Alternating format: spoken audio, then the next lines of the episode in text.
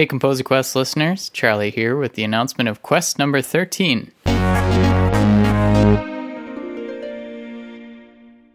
If you're new to the show, these quests are a way for you to practice your composing skills by completing a challenge. For the full scoop on this upcoming quest, let's go now to the field with our quest co hosts. I'm here with Erin Tavidi and Justin Spenner, and they're going to tell us about our new quests that we have. Uh, you've heard Erin before on the podcast because she helped us with our quest number three, Opera on Tap. Woo! So, yeah, Woo. Erin. Erin, tell me a little bit about Opera on Tap. All right, so Opera on Tap, we're the Twin Cities chapter here. Um, Opera on Tap was started out in New York, and it's got about 16 chapters now all around the U.S.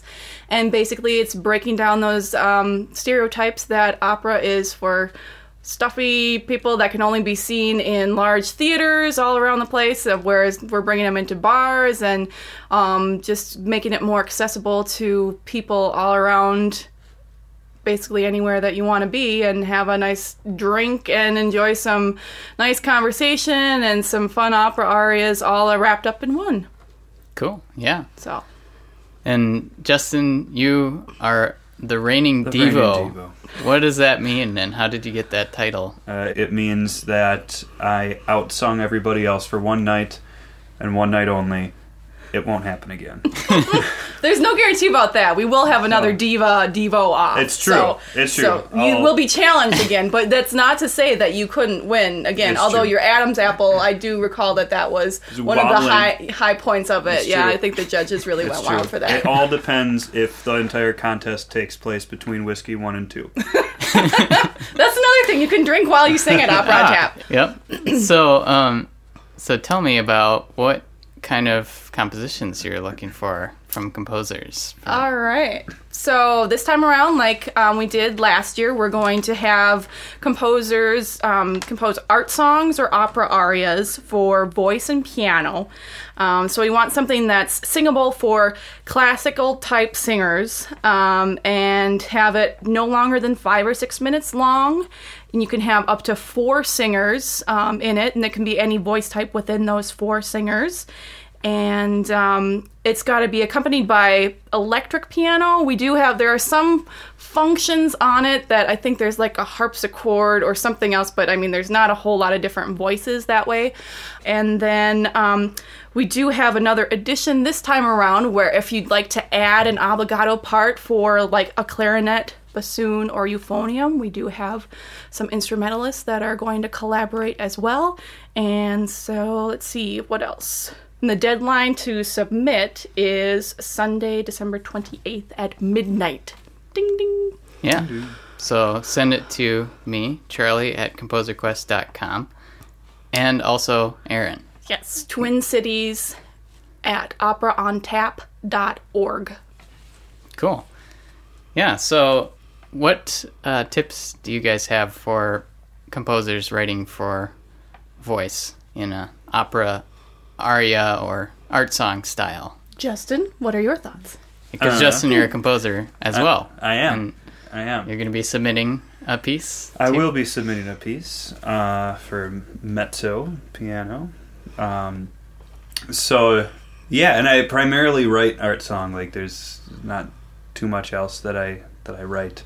I would say I think I've also performed a lot of new works, and I think uh, one of one thing to really stay away from, you know, if you're composing for the voice, is not singing it before you hand it to somebody.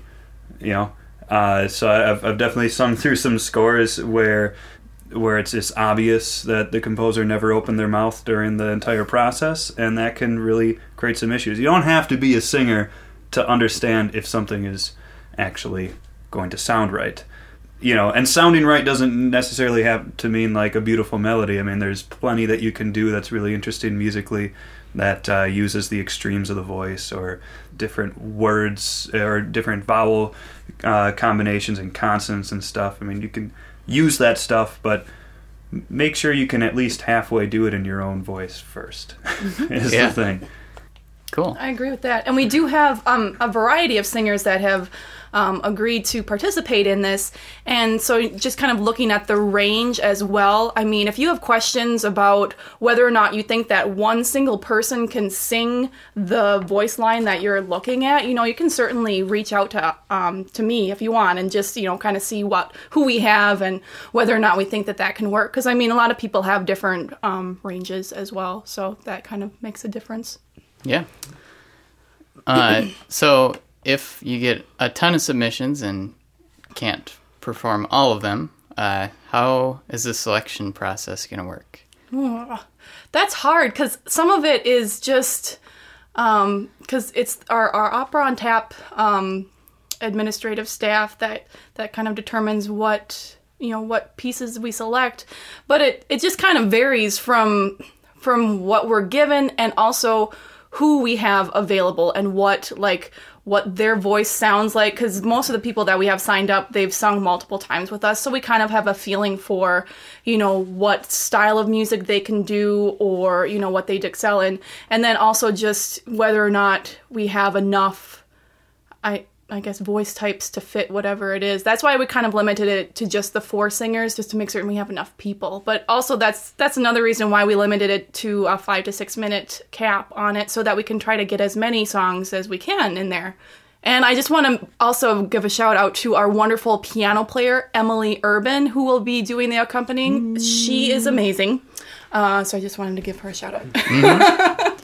And our clarinetist, Mary Beth Hutlin, has Yes. been on the podcast. Yes. Maya Heyman has been on the podcast, of course, playing bassoon. yes. And who is playing euphonium? Oh, I will be playing some euphonium. So if you feel like writing a euphonium part, feel free. Um, if you were at You're the non-obbligato to do that. if you were at the July performance, you would have heard of uh, me play a little piece. So um, yeah, Yeah. I'm a jack of all trades. I wear many hats. Yeah.